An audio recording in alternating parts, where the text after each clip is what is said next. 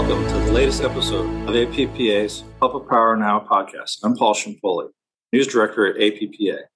Our guest today is Woody Rickerson, Vice President of System Planning and Weatherization at the Electric Reliability Council of Texas, or ERCOT, which is an independent system operator responsible for overseeing the reliable and safe transmission of electricity over the power grid serving most of Texas. Woody, thanks for joining us today.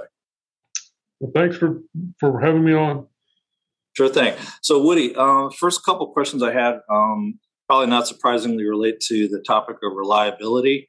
Um, so, my first question is, uh, you know, in the wake of Winter Storm Uri in, in February of 2021, um, which did result in some power outages across Texas, ERCOT implemented a large number of reforms to improve, improve grid reliability this past winter. So, could you detail how those reforms helped ERCOT uh, in terms of maintaining reliability during the winter of 2021 2022? Uh, sure. I think probably the maybe the most significant change occurred when it became state law that ERCOT would not only inspect generation, but that there would be fines associated with those generators that didn't meet certain requirements. And so that uh, that would be the PUC that would actually recommend those fines and uh, up until last winter, we didn't have that capability.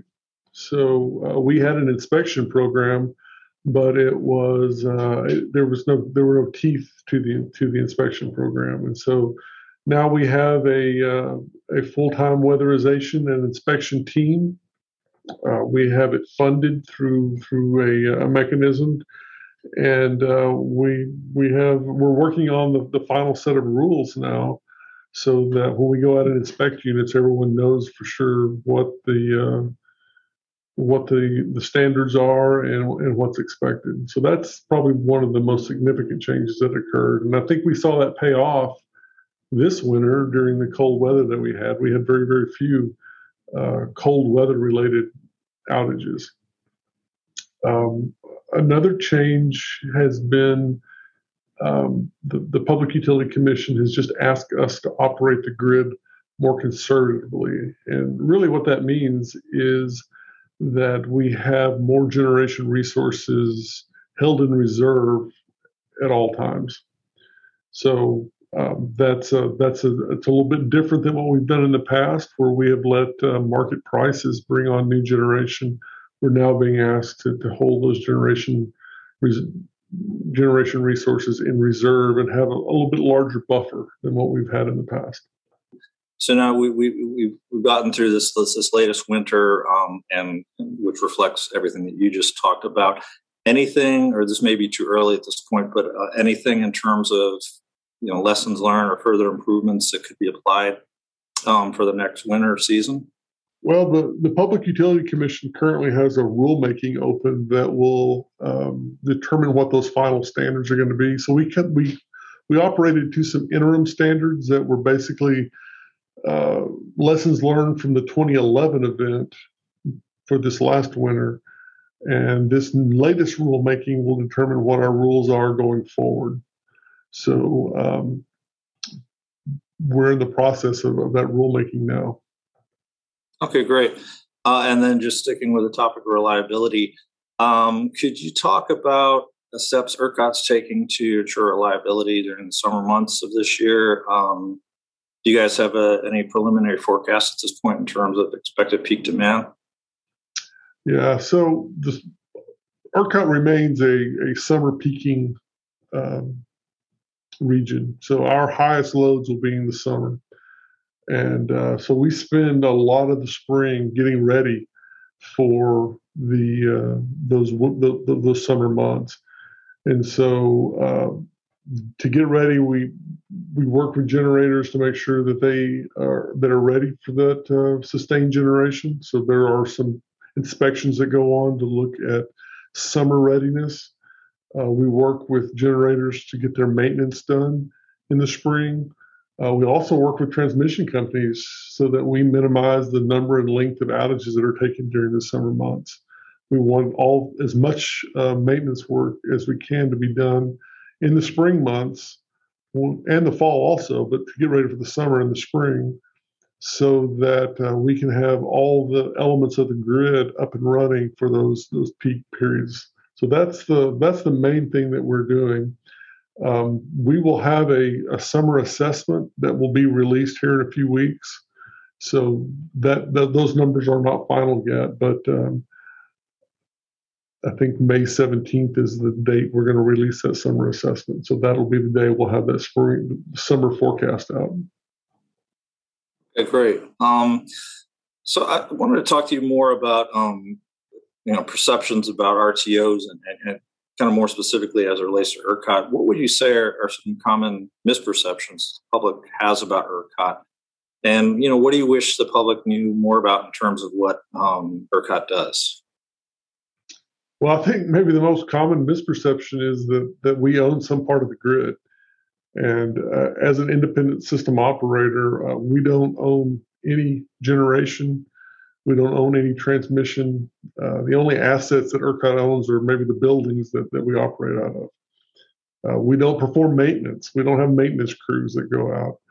Uh, we help coordinate the, the building of new generation, building of new transmission, the, the, maintenance work that goes on that. We have outage coordination groups that, that help make sure everyone has a, has a, has a chance to do the maintenance they need to do. Um, we plan for future needs, but we just don't we don't own that that the grid any part of the grid, and we we don't build any part of the grid. Um, whenever we see a need for new generation in the future, I think that's another mis- misperception is that we go out and, and have it built or have someone build it. And, and that's not the case either. New generation is built by developers that uh, think they can make money building that new generation. So our role is to put out market intelligence that signals that there's a chance that someone could make money with new generation going into the future. And so we simply operate the grid that uh, we've been provided. I would imagine, you know, given, but I guess the question I would have as a follow up is obviously with uh, the, the, the winter storm and the outages of 2021, uh, the governor, uh, you know, took actions, and there was the state lawmakers also took a closer look at at, at ERCOT's operation. So, would you say it's fair to say that since that time, um, the public has a better sense of what, what you guys do and it's maybe more sympathetic in terms of how the grid is operated? I think a lot more people know who ERCOT is now than they did maybe, you know, 16 months ago, 18 months ago, for sure. So we've certainly been in the news more than, than we have been in the past. And I think overall people probably understand better, but um, I still see news reports and things that, that show that there's a there is a lack of understanding even now what uh, ISOs do and companies like ERCOT. Could you talk about how ERCOT's managing um, the integration of energy storage, electric vehicles, and renewable energy supplies into the grid? Sure. So let's take each one of those separately because uh, they're all three very different. So, energy storage, um, batteries, uh, chemical batteries are where we're seeing most of the uh, activity in energy storage. Um, energy storage is something really new for the grid in that um, a, a battery can behave like a load. It can consume electricity when it's charging, and it can behave like a generator when it discharges. And that's, we've never had um, resources on the grid that do that um, you could look at maybe like a hydro unit or something as something that that stores energy and then releases it, but it's not storing electric energy. It was storing water, converting it to electric energy. So, a resource that uses electricity as its fuel and then discharges onto the grid is something new. And so, we've had to uh, ERCOT, from a systems perspective, has had to combine the attributes of of both loads and generators in order to account for energy storage and bring energy storage into our market system. And we're still in the process of doing that. It's not a uh, it's not an easy thing to, to change systems that have been developed over decades to operate the grid to incorporate this new kind of resource, this new energy storage resource. You know, another difference with with energy storage is um, that both when it charges, when it takes energy, and when it discharges and puts energy back on the grid, both have a duration. So a battery can't discharge forever. A battery has a set duration of time when it can discharge. Uh, if you think about a gas turbine, for example, um, as long as you supply that gas turbine with natural gas, it can put energy on the grid for an indefinite amount of time until it needs to go down for maintenance or something like that. But it could be hundreds of hours.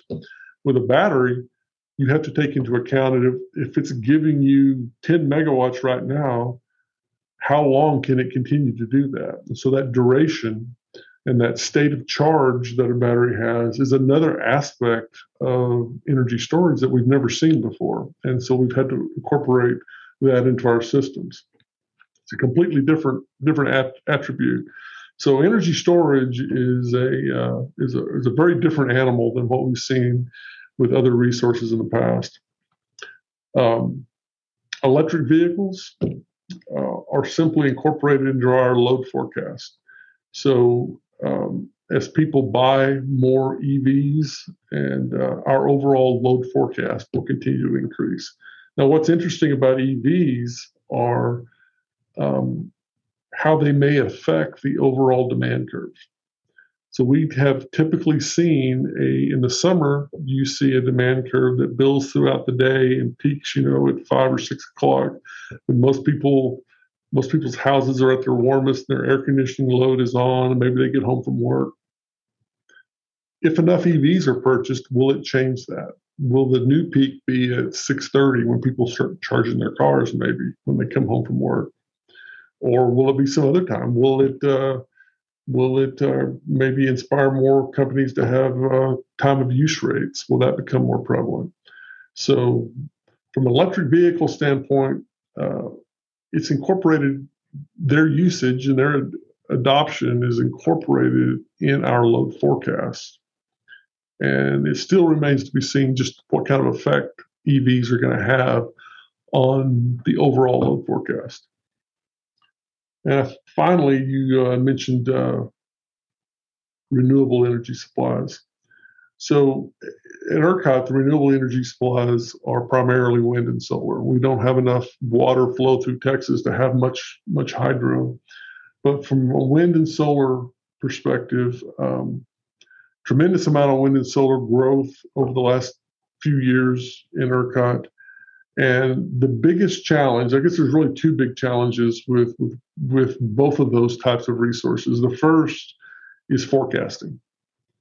So if ERCOT's job is to balance generation and load at all times, then if I'm looking at what happens an hour from now, I have to know how much wind generation I'm going to have an hour from now or a day from now or six days or seven days from now. I need to have some estimate of how much wind is going to be online. And the same thing goes for solar. And you would think maybe, well, solar is pretty easy, but uh, you have to account for cloud cover. And so when we have uh, 60, 80 different large transmission connected solar sites across the system and there's cloud cover over some and not others, that can actually add enough variation to, to affect our forecast. And so the biggest challenge is that forecasting aspect that goes with wind and solar. We have developed our forecasting skills at ERCOT over the last few years because we've had to in order to, to incorporate as much wind and solar as we have. Um, the second the second big challenge with, with renewable energy is uh, the fact that they're inverter based. So they generate power. That power is electronically transformed into AC power that goes on the grid. A, uh, a typical coal plant or, or gas turbine are synchronously connected with AC power to the grid, and they don't use inverters. And those inverters have special challenges uh, from a stability standpoint, and um, there's some other things that that you have to study in order to incorporate those. So those are the two challenges with wind and solar. The first is the forecasting challenge, and the second is the fact that they're inverter based. and they share those inverters with uh, with with energy storage devices as well, like batteries. So those are our uh, our big things there with renewable energy. Wanted to talk to you about um, which, a topic which I'm sure you know is, is, obviously a hot topic these days in the economy overall and the energy sector specifically, and, and that's the workforce. Um, and so I wanted to kind of drill down in terms of uh, what ERCOT is doing in this area, and more specifically, if you could talk about what programs you have in place to uh, recruit and develop potential and current employees. Right. So I think a lot of a lot of places that employ engineers and technical staff right now are having a hard time keeping those engineers. There's a lot of competition for that technical talent. But what we found is that there is a, a renewed passion for the electric industry amongst college students. Um, college power programs are really growing right now. And there's a lot of uh, you know 20 year old uh, prospective engineers out there that uh, that think the power industry is the place to be. And a lot of that has to do with renewable energy and the energy storage and just the, the general transformation that the grid is going through right now. And so that's very encouraging to us. I mean, so we spend a lot of time recruiting that talent. Um, and once we get that talent on board, we we have a program that uh, we've started here. The we call it the Engineer Development Program, where we take the first year of that uh, new hire and uh, we just invest as much as we can in those those new hires and expose them to as many different aspects of ERCOT as we can. ERCOT is, uh, is one of the few places that you can work that uh, has transmission planning and transmission operations and market operations and uh, IT work and there's a there's a whole wealth of um, different um, places that an electrical engineer or mechanical engineer can find things to do at ERCOT. And so I think we try to maximize that and use that in our recruiting. So in a sense, I guess what we're doing is we're we're trying to grow our talent from from within to make up for the fact that uh, competition for talent that has been here for a while it gets it gets pretty pretty intense. So, uh, for my final question, I want to talk to you about um, again another hot topic these days uh, in the energy sector, and that and that relates to uh, cryptocurrency mining. And I think it's fair to say, you know, based on on my research in terms of preparing for this interview, that um, that activity is growing in, in Texas.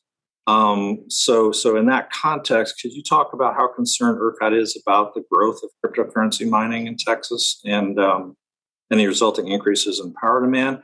And the second question I had for you on that is in what ways can cryptocurrency mining operations help balance um, supply and demand in, in the Texas power market? Right. So traditionally, load has grown at a very slow rate. So we traditionally see load grow at about 3% a year. If someone's going to add a large load to the ERCOT system, maybe a big manufacturing plant or something, we'll get three or four years notice. We'll have time to uh, put that load into planning cases and make any necessary transmission changes that need to be made, any upgrades we need to do of transmission lines. And so those upgrades have two or three years to be put in place so that when that load does show up, we've got a system that's there to support it. The challenge of uh, crypto mining is that it's coming on us a lot faster. So large amounts of crypto load can be on the system and short circuit that uh, that traditional timeline we've had in order to, to build the generate build the tr- generation and the transmission needs to support that load. So that's the big challenge is that what traditionally would have taken three or four or five years to show up on the grid is now showing up in a matter of months. So, how do you reliably serve all the load on the grid when you have these these spots of load that come on very very quickly? And so that's the that's the challenge that uh, the crypto load um, and really data centers things like that give uh, give an ISO. Now there are a lot of possibilities with with with that kind of load as well. I mean, there's a lot of value in load that can be strategically located in different parts of the grid where maybe there is excess power, or maybe there are uh, their transmission improvements aren't needed. And so, from a uh, from a locational standpoint, crypto load has has some advantages. I mean, it's not uh, certain load can't be built just any place, but uh, crypto load possibly could. Um, it's also good to have load that's um, that's very price sensitive, and so as uh, conditions become more more scarce, um, energy is more scarce, generation is is tighter. We don't maybe the the reserve margin starts shrinking, prices go up, and in theory, crypto load turns off. And so that kind of load, price sensitive load, is, is, is very valuable as well. Um, what that ultimately results in is a, it's a flatter load shape. And a flatter load shape is, is easier to serve than a load shape that has a, a lot of variation in it. So flatter load is good, and so there's a there's a lot of things that are uh, that are positives with crypto load, and there are also the challenges too, because if it's located in the wrong place, then it can cause some some reliability problems. On the point you made about you know the, the idea of, of crypto load being able to you know turn off, is there um, do you have any sense as to whether um, that um, was a factor in terms of the most recent winter? And did you did you guys have any any um, any need to call on that load being turned off uh, in in a uh, tighter supply situation?